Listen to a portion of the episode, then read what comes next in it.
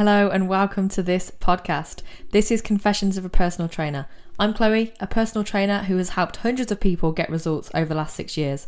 I now run a small group personal training business, an online coaching business, and my aim is to educate, inspire, motivate you, and hopefully challenge the thoughts that might be stopping you from reaching a goal. Hopefully, we'll also have some laughs along the way.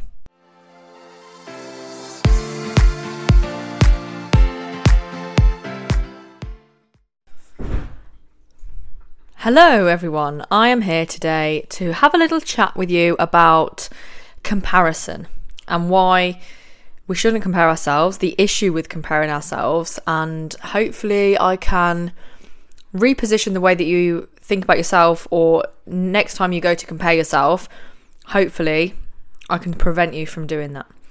Now, on a random going off topic start, I've been thinking that I bet my clients get annoyed with me. And I know that they do. I know that they probably will be annoyed with me on more than one occasion, not just for my terrible jokes. They probably do get annoyed with me for that. But probably because I don't promise a complete life transformation in four weeks. I don't really give a guide on how much weight somebody could lose. If someone comes to me to say, Oh, how much weight can I lose in a month? I don't have an answer for that. I don't give nutritional support straight away either. And I don't change things. If they are on a plan, I won't change things for at least 30 days. So, this to me is normal. And this is what a personal trainer or coach should do. But these are the things that people expect to happen. So a lot of people will start personal training and they they expect to change their life in 4 weeks. They expect a number to be able to work towards in terms of weight loss. So they expect to be told you can lose 10 pounds. And yeah, you probably can. And okay, that is impressive if you lose 10 pound. But it is more impressive to lose 10 pound over 6 months and keep it off than it is to lose 10 pound in 6 weeks on a shred, but then you gain it back the next month and maybe even more. So a successful diet actually looks like being able to maintain these results for life, not needing to opt into random diets every so often, but then also that you've got more energy, you're in a better mood, you're you're happier, you're in a healthier version of yourself, and your quality of life's better. So that for me is more important, and that isn't going to happen straight away. So I was thinking last week, and this thought has stemmed from having new people in the gym. So I'm coaching a few new people at the moment, and a lot of newbies ask the same things, and it, it usually is around, oh, when am I going to see results, or how much weight can I lose? I'm I'm not seeing that much change in the scale. Is this a good thing? Is this a bad thing?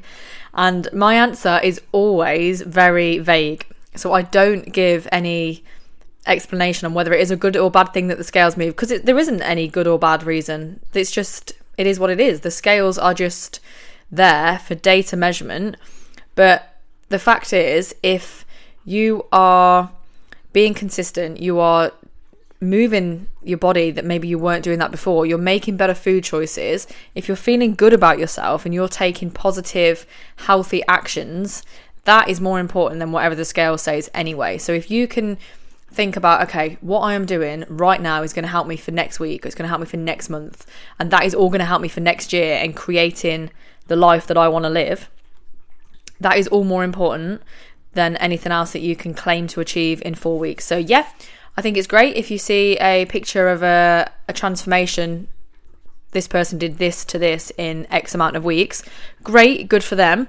But that doesn't mean that that's what you should do either. So, again, it's more impressive how you can transform your own life. So, it's nothing to do with anybody else.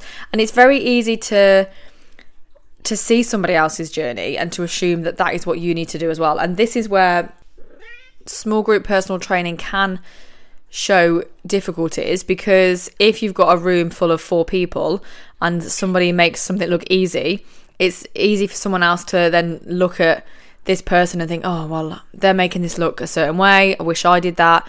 I wish I could move that quick, or wish I was that fit, or I was that strong. And then sometimes it's very easy to compare yourself. But what I want to come on to today, and this is going back to why people get annoyed with me. I wasn't just randomly saying that. There is a connection. So it's very individual. So even though small group training, there might be other people in the room with you, you're on a similar journey together. everybody's journey is completely different. So everybody is an individual. And this is when goals have to come into consideration. Individual differences will play a part in this. And it's normal.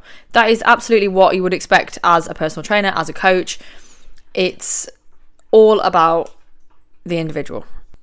So it would be wrong of me to have a new person on board and for me to say, okay, yep, this member lost £20 in 20 weeks, so you can too. Because that isn't realistic. So it would be wrong of me to say, this is what you should achieve. What I like to do instead is have a performance goal. So it's absolutely fine to have a weight loss goal. I, I do encourage having some kind of goal to work towards, but that's probably more of an outcome or an end result. And what we want to focus on is how do we get that end result. So if it is realistic for a new member to come three times a week, then I would say, okay, try and come to the sessions three times a week. Check in with me on a weekly basis to see how we're getting on with your nutrition, see how you're getting on with sleep, stress, and so on.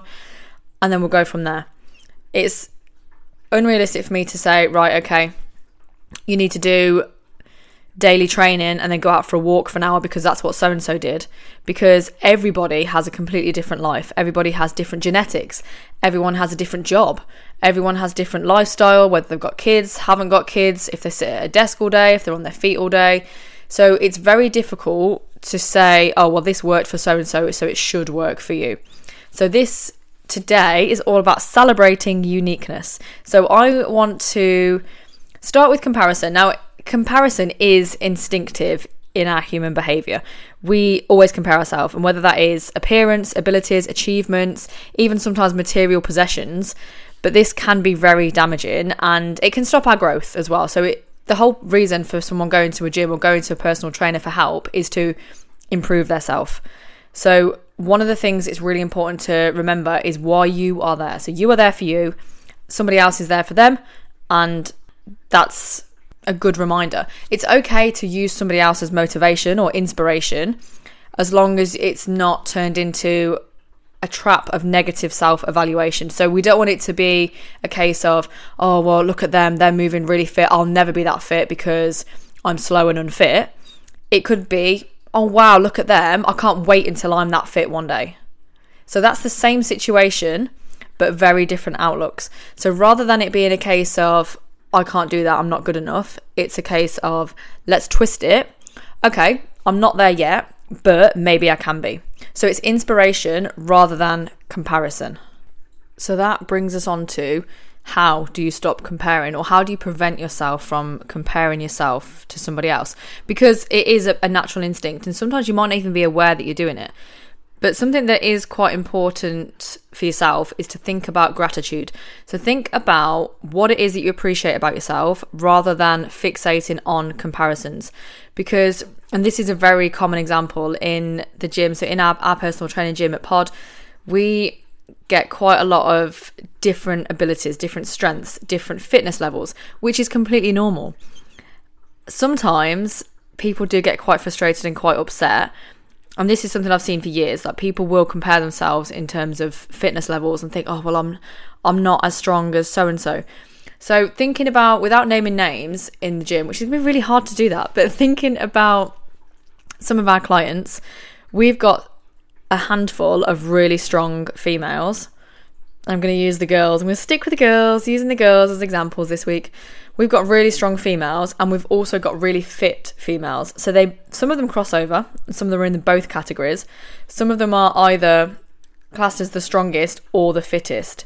So they are different achievements and they do involve different training styles as well. So that's that's fairly normal. So sometimes the girls that aren't as fit compare themselves to the girls who are fit. And I always say to them, but do you know what? you're comparing yourself to to her thinking I wish I was that that fit. She's comparing herself to you thinking I wish I was that strong. So what we take for granted, somebody else sees it in us. So if if you're doubting yourself, if you're thinking I'm not fit enough, I'm not going to be good enough to complete that fitness challenge, someone else is thinking, "Oh my god, I wish I was as strong as so and so is." So it's amazing because we will sometimes completely miss our strengths. We're too busy focused on the things that we're not so good at and we need to remember to to think about the things that we are good at and think about the things that we can do. So one of the things I always come back to in the gym is if someone says the word can't, I a tell them off, but b I'll say okay, but what can you do? So okay, you might not be able to achieve X, Y, Z yet, but you can achieve this. And this is something that can really help to bring you back into that moment. Think about what it is that you can do. Think about being grateful for those things that you can do. And it helps to, to foster some self acceptance. So, because of that, you then think, okay, I am unique. I am on this unique journey and I'm doing what I'm, I'm doing for me. It's not necessarily about what everyone else gets out of this session, it is what I can get out of this session. And then that's how people come together. So people are together in the session, but everybody is there for them. And everyone is an individual. So everyone should be embracing that uniqueness and that individuality. So I have lots of analogies in the gym, and one of them is okay, somebody is on chapter 22 of the book, and you might be on chapter 1 of the book. So you don't know what has happened for the rest of that book yet. So they're all excited about what's happened leading up to chapter 22, and you're still in the unknown. You don't know what's happened yet in the rest of the book. So you're in very different places of the book, and that's normal. It's the same as a pilot doesn't get in the plane and fly to New Zealand on his first ever flight. He's going to have to go to flight school. He's going to have to sit with sit as a co-pilot with another captain. He's going to have to go through all of these stages first before he's just let loose and fly in 200 people across the world.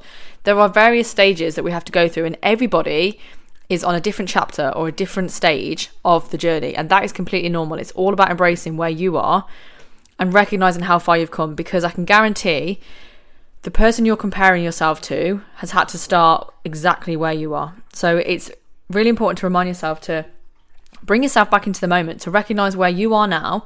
And you might have achieved so much already that you're not even giving yourself the credit for. You might have come so far up to now and you haven't recognized that yet.